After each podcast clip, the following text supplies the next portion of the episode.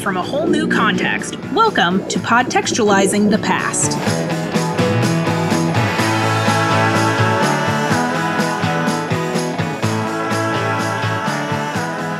Hello, I'm Sue Stanfield, and I'm with the History Department at the University of Texas at El Paso.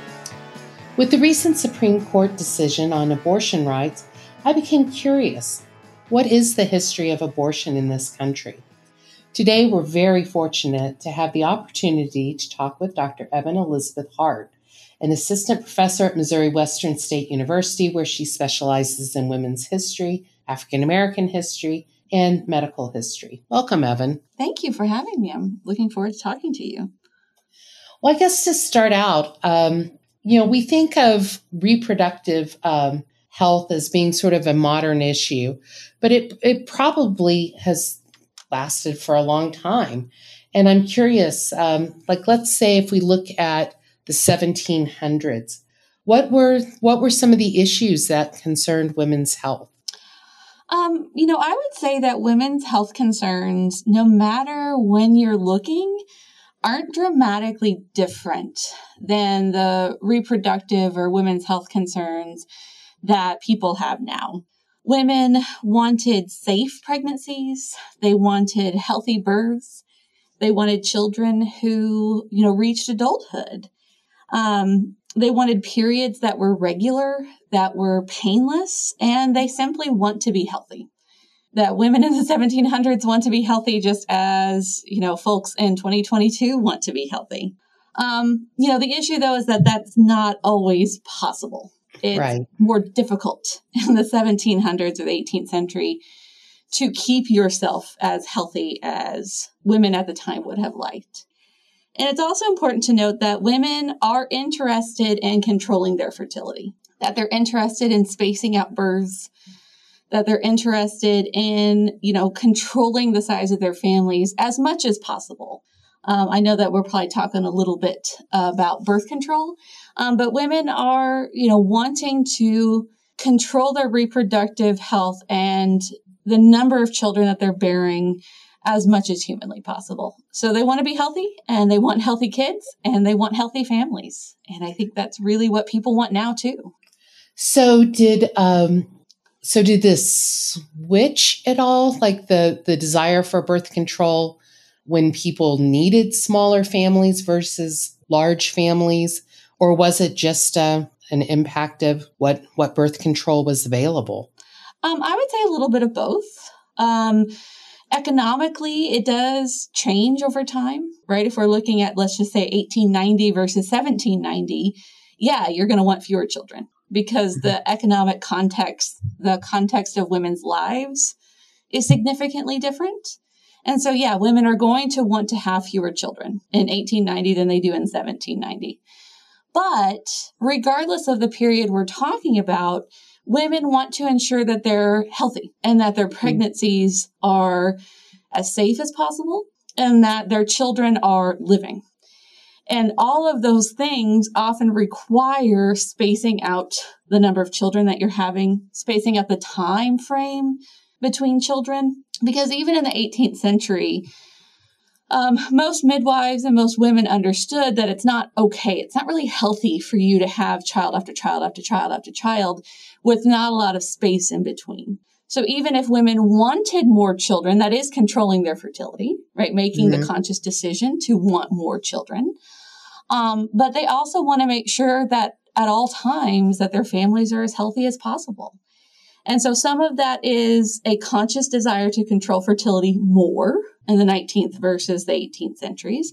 But that does have a lot to do with the access of more effective forms of birth control that are going to start coming about, um, you know, in the 19th century, but really in the 20th century. Are women going to have access to very effective forms of birth control? So, what was the like life expectancy for women in the 1700s and then in the 1800s, 1900s? You know, what did what did it look like in terms of of life expectancy during pregnancy? So, pregnancy is dangerous. It's dangerous now. Um, I think we tend not to think about it as being dangerous because most women survive. But it still is dangerous. It is, um, I was looking up a statistic and it's the sixth leading cause of death among women now is childbirth. So it's still a dangerous proposition. Um, trying to understand life expectancy rates is difficult because if a woman made it through her childbearing years, chances are she was going to live to an older age, you know, thinking her 60s, 70s. Um, some women are living till their 80s and 90s. It's not super common, but it happens. But one in eight women during um, the colonial period will die during childbirth. And that's a, you know, it's a significant number. You know, if you have yeah. eight women in a room, one of them will die during childbirth. And that is going to drag that life expectancy rate down. So it really just depends. If you make it through your childbearing years, you could expect to live, you know, a pretty long life. Um, if you were one of those unfortunate women who died during childbirth, well, obviously that's going to make the life expectancy rate much lower. Um, but we're talking about on average, I mean, the rates aren't ideal for us because we don't have like a Bureau of Vital Statistics in the 18th right. century, right? Um, but estimates are between 10 and 15 out of every thousand births will lead to a death of a woman. So it's like one to one and a half percent of live births will lead, or excuse me, of births will lead to the death of a woman.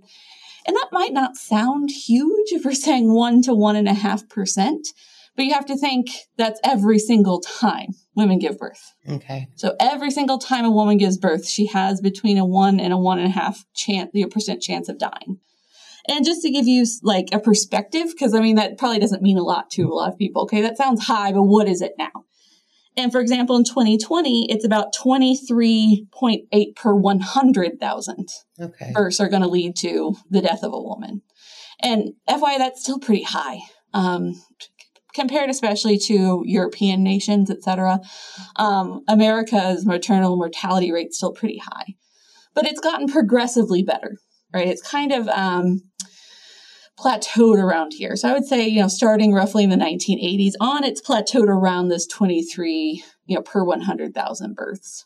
But of course, like uh, life expectancy is very dependent on race too, isn't it? Yes, absolutely. Um, so I'm wondering in like the 1700s and and 1800s, who treated women for birth control, for pregnancies? I mean, did they treat themselves? Did they were there midwives? Were did they go to doctors? Generally, women in the community and midwives. Okay. So midwives are going to be those who attend women during birth, especially. But birth is a community event in the colonial period in particular. Um, we have accounts of women having upwards of 10 to 15 other women in the room with them as they're giving birth. Now, obviously, um, anyone who's ever given birth knows that it's not a quick thing. so that's a rotating group of women. But as women are giving birth, there is always other women with them. And they're not always their relatives. They're other, their neighbors, their community members women's reproductive health was the realm of women. It's not something in colonial America that men had anything to do with. So okay. it's purely women's um, issue. It's a purely women's interest. Um, you know, we think of now of like fathers being in the delivery room if there is, right, a father. Um, at the time, no, never, right? Men aren't there. It's not something for men to be involved with. And when we think of um, birth control, that sort of thing, women are often taking that on themselves, learning about it from women in their community, learning about it from midwives, learning about it even from, um, you know, herbal books. So lots of women were in charge of sort of the healthcare of their family. So oftentimes we're thinking about just healthcare generally.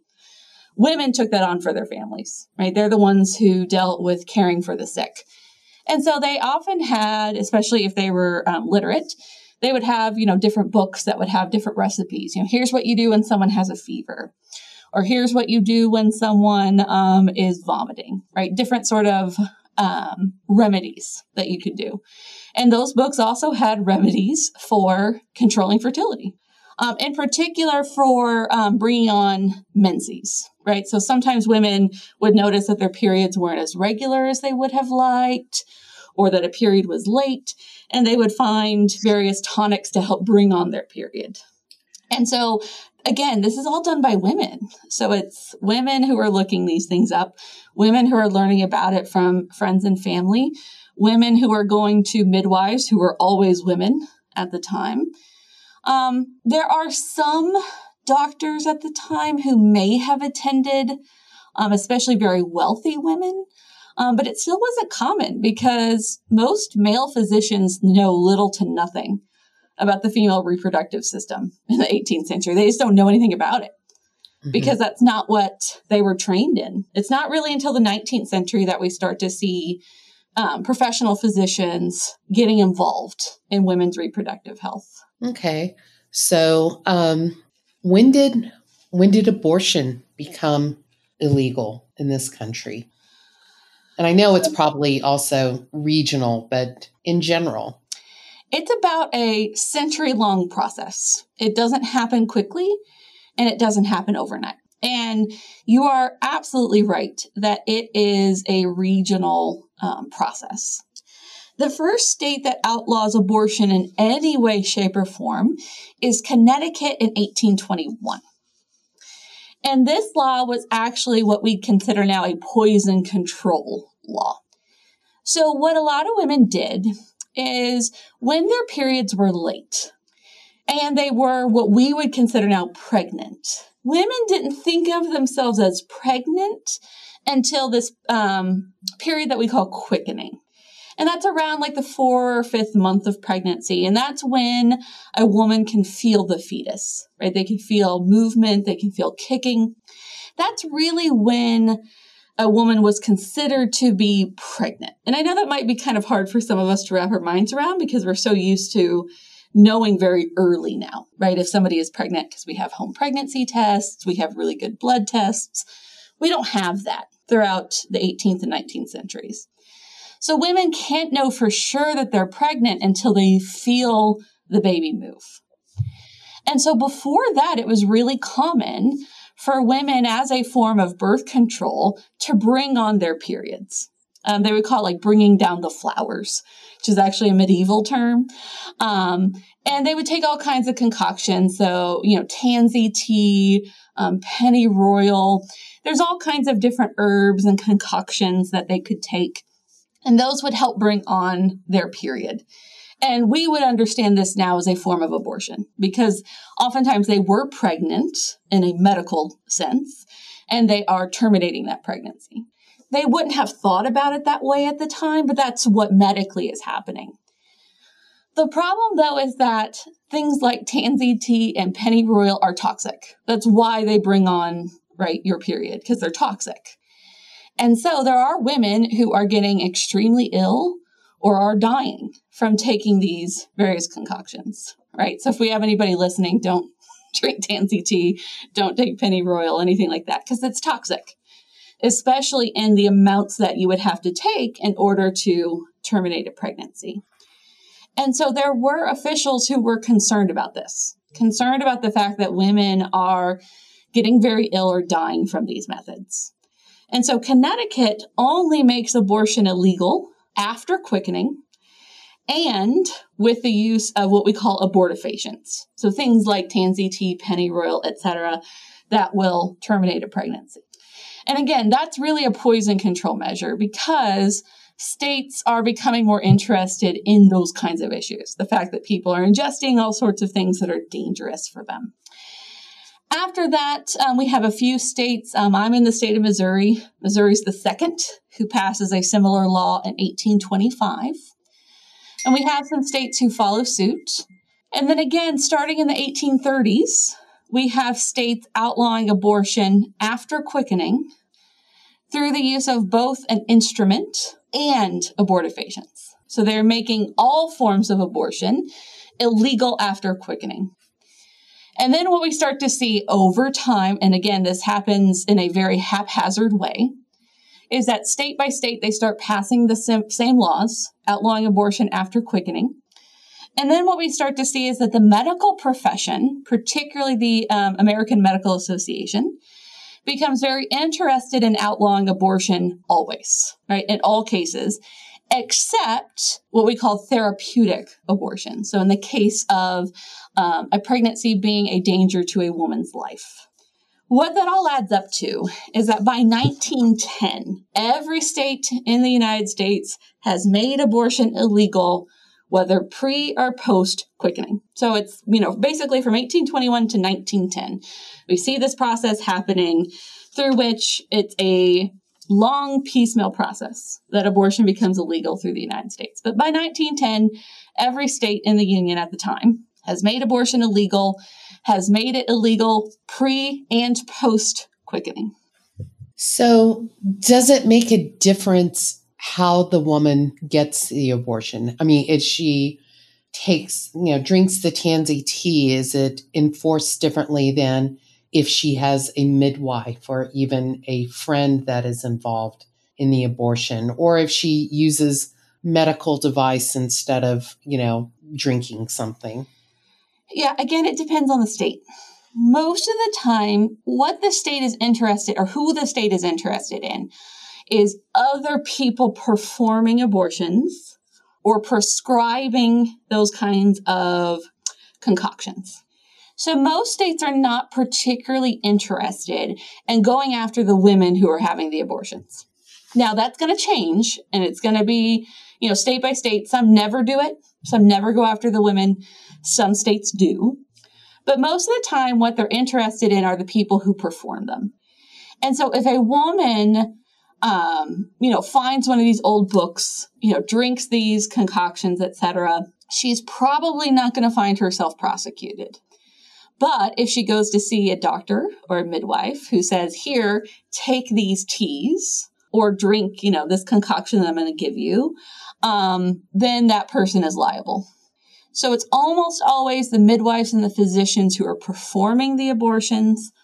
Um, and most of the time, the midwives and the doctors who are doing it are performing what we call, um, you know, instrument abortions. So mm-hmm. not using um, the various abortifacients because they are they don't always work first of all and second of all um, a lot of them don't know what to prescribe exactly right because it's sort of hit or miss what's going to work right. um, so most of the time they're doing um, you know abortions with instruments and that's who the state is particularly interested in going after they're also interested in pharmacists and apothecaries who are you know putting together the herbs and various um, concoctions and selling them as um, abortion teas. So it's really the people giving these things to women or performing these things that are really going to um, face state control. So if you wanted something for an abortion, would you like let's say we're in the the 18 or 1800s now. Um, would you read about it and like were there ads? Were there would you just go to your local pharmacy with were there code words i mean how did how did people know um, yeah there's all kinds of um, interesting ways so um, you know just kind of an interesting example from missouri okay? So i was looking at some newspapers and um, farmers have to sometimes um, terminate the pregnancy of cattle for a variety of reasons okay? And I was reading a newspaper article that was talking about how they didn't understand why all of a sudden women were the ones coming in to buy the abortifacients for the cattle when it used to be their husbands. Um, and again, I can't say for certain that these women were yeah. taking it themselves, but it's likely. Um, and we've had some historians who have done some excellent work looking at advertisements that are in the public. They're in newspapers, on various places that are selling forms of birth control or forms of abortifacients. And they're using all sorts of code words or code terms. And a lot of it has to do with um, controlling your period. And a lot of it is coded in such a way where it makes it sound like you are trying to control your period so you can get pregnant versus saying it like, no, no, no, like this is to terminate a pregnancy. Um, and uh, women are really good at um, reading between the lines, and the officials are also reading between the lines. But technically, those ads aren't breaking the law because they're not talking about abortifacients. They're not talking about um, post the Comstock Act of 1873, which bans um, like illicit or obscene materials from the mail. Um, and the government decided that meant birth control. Um, you know, they're getting around those laws by not making it obvious. But pretty much everyone knows what it means. And again, midwives have knowledge that's been passed down um, from, you know, the women that they worked with, right? Who they, um, if you like this term, interned with to learn how to be midwives, that information has been passed down. And so they have a lot of that information as well, and they are more willing to give it to women um, without writing it down, right? Or without being very explicit all the time about it. So, what what do you think is the future for reproductive health for, for women? Um, I mean, I, I would say we've taken some steps backwards. Um, regardless of your personal and political feelings about um, abortion, because most of us have strong feelings about it. Um, the fact of the matter is, is that access to abortion has been critical to women's um, increased life expectancy to women's um, ability to control their fertility and the ability of women to have future healthy pregnancies. Because I think sometimes what people forget is that abortion is a medical term. It means the end of a pregnancy. So it's whether we're talking about um, what they call spontaneous abortion, which is a miscarriage, or whether we're talking about um, when physicians or women in their pregnancies themselves. And we're already seeing what happened pre Roe happen again, where doctors are becoming um, concerned about their livelihoods if they um, intervene in life threatening emergencies. Um, almost every state now that is passing um, anti abortion legislation has what we call therapeutic abortion clauses which say that abortions can be performed in life threatening emergencies. But the question becomes well, when is that? When is a pregnancy life threatening? And we would like to think that it's obvious, but it, it isn't always. You know, I'm thinking of, you know, cases of ectopic pregnancies. Okay. And these are pregnancies which occur outside of the uterus. Most often in the fallopian tubes, but anywhere outside of the uterus.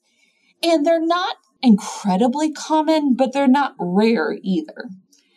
And the issue with that is it will always end. That is not a viable pregnancy. And the question is, well, at what point is it life threatening? Right? If we intervene when we discover an ectopic pregnancy, most of the time women are feeling okay because it's not led yet to hemorrhaging, um, sepsis, etc. So can we intervene at that point? Or do we, as many doctors are doing now, have to wait until we start to see signs of medical emergency, such as um, poor vitals, hemorrhaging, fever, that sort of thing? Um, so I'm concerned about the lives of women. Um, I'm concerned that we're going to start to see that maternal mortality rate climb again. Um, because that mortality rate I gave you before, that's all American women. If we look specifically at, um, you know, impoverished women, that rate goes up a lot. If we look at women of color, um, that number goes up quite a bit. Um, so I'm concerned about what's going to happen for impoverished women, women of color, and what kind of impact this is going to have on um, women's ability to control their fertility. Because there's always there's already discussions of, um, if not outright banning very effective forms of birth control, um, limiting their use. So we're talking about things like intrauterine devices or IUDs, um, Plan B, which is a medication you take um, to prevent pregnancy after unprotected um, intercourse. Um, so even some discussions of, you know, banning things like birth control pills. That when we start to chip away at privacy rights, through abortion, we're chipping away at all privacy rights. And that is what our um, right to access birth control is based on as well. So I think we are heading back to a period in which um, anyone who's interested in controlling fertility, anyone who's interested in the lives of you know, individuals who can get pregnant, that we are going to have to start working again towards ensuring access to these things because they are life saving. So, um, like in Missouri, mm-hmm. if we look at the late 19th, early 20th century, did doctors have the same knowledge about when women's health was endangered? Was it, um, is that sort of more of a modern approach? Um, it's more modern because if we think about, so we think about what causes death during pregnancy and during childbirth, we're looking largely at a few things. So during pregnancy, we're looking at very high blood pressure, right, which we call preeclampsia.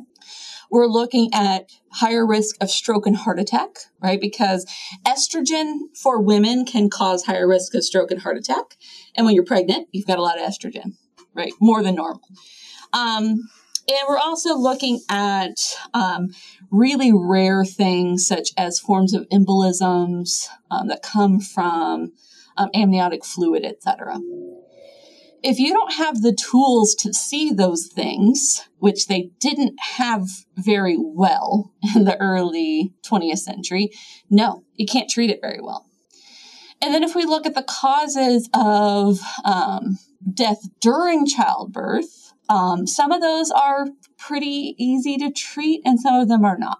So again, we're largely looking at um, high blood pressure. So if you don't treat preeclampsia, it turns into eclampsia, which is high blood pressure post um, birth, which often leads to stroke and seizing. Um, but we're also looking at hemorrhaging, right, um, through a variety of causes. And we're looking at infection. Infection rates had dropped dramatically once midwives and doctors realized you need to wash your hands. Now, that sounds kind of funny to us, but it's true. Once they realize that infection is caused by germs and that germs can be on your hands and your equipment, that once they started disinfecting and washing, etc., the threat of infection does not disappear, but it goes down pretty dramatically. So we're looking at things like hemorrhage, which physicians at the time knew a few methods to try and close that down quickly. But it's not ideal, right? We're oftentimes not in a hospital. We oftentimes don't have blood um, ready to, um, you know, give to women who are hemorrhaging. So it depends on the cause of the hemorrhage and how quickly and how um, well trained the physician or midwife is in, you know, controlling that. And when we think of, you know, eclampsia, et cetera, they're not great at it. They don't know what to do. We don't have the medications yet. And I'm thinking of, especially if any of the listeners have seen um, the show Downton Abbey. Um, I was um, thinking this too. I'm sorry? I was thinking this too. Yeah. So Sybil, um, the youngest daughter, dies of eclampsia, right? And the other thing is that a lot of those issues can be not solved, but handled through cesarean sections. And those aren't performed often, right? Until we get later into the 20th century. So we're thinking like the 30s, 40s, 50s. Um, before that, it's a dangerous proposition, and oftentimes cesarean sections are done on women who have died or are right at imminent risk of death. Mm-hmm. So it's getting better by the time we hit the 20th century, but it's still not great. Um, they can try, um, but yeah, a lot of times we don't know that your life is at risk until it's immediate. And a lot of times those immediate concerns, we can't solve them, right, at different points in our history. And women still die of things like eclampsia. It still happens, right, with shocking regularity. So we're still not great at it, and it's 2022. I have a, a friend that suffered from that, and um, she gave birth to some, I mean, she was at like 20 weeks, you know, so it was very small. She survived, as did the baby, shockingly enough, but um, it was really hit and miss for. Yeah, I had a friend uh, as well who ended up with HELLP syndrome, which is often what happens after preeclampsia, which is when essentially your organs start going into shutdown. Mm-hmm. Right. And she survived as well, but it was it was close. Um, and that happens more often, I think, than we would we would like to admit that it happens. Well, um, I always ask our guests to to help us to contextualize the past with um, sort of more modern ideas. So, if uh, social media had existed in the 1700s or 1800s, what kind of hashtags might have someone been used to speak for or against abortion rights? Um, I came up with a few. Some of them are a little silly, but I think they would have um, mattered. So I think one of my favorites is Bring on the Flowers, um, because that is one of the terms that are used regularly by women and midwives to talk about control of fertility and especially those early abortions, right? So hashtag bring on the flowers. Um, I also thought hashtag, um, you know, women's realm, thinking about that, you know, for much of our history, uh, childbirth, fertility, women's reproduction, that's all under women's role. It's women's to control. Um, I also thought hashtag protect women, which could actually go a few different ways. Mm-hmm. Um, women themselves could have used that to try and, you know, call for access to abortion. But a lot of the politicians and physicians pushing for early anti abortion legislation are talking about it as a way to protect women. Um, I also had hashtag protect life. Because what's interesting is that, you know, that quickening doctrine had been um, this idea that you're not really pregnant, you don't really have a life in you. Until quickening had been the case for you know centuries right? Even in medieval um, europe for example that was the idea. You're not really pregnant until quickening and once um, the American Medical Association got involved, a lot of physicians are saying, well, when does life begin? Why are we kind of using this arbitrary quickening doctrine? Um, and so a lot of doctors are saying, well, if life begins when she's pregnant, then abortion should be illegal at every stage, right? So kind of this argument. And then my last one that I came up with was hashtag regulars, not midwives. Because one thing we didn't talk too much about is that a lot of the early efforts to outlaw abortion was not so much to actually outlaw abortion completely, but it was to take women's health concerns out of the hands of midwives and to give it to what were called the regulars, meaning trained physicians. You know, the idea is that they're the ones who can do these things safely, that they can protect women, that they'll know when a woman's life is at risk. So this idea of, um, you know, anti-midwife sentiment that midwives are dangerous, that midwives don't have good outcomes, which is actually not the case, and giving control of women's health into the hands of physicians. Right. So those are some of the ones that I, you know, kind of thought of. Well, thank you very much for talking to us today. I I personally learned so much about the um, process in in early American history and and even how it relates to today. So I, I appreciate your time. Well, thank you so much. I've enjoyed speaking with you. Podtextualizing the Past was created by Susan Stanfield, Assistant Professor of History at the University of Texas at El Paso, and is produced by Adrian Mesa from UTEP's Creative Studios.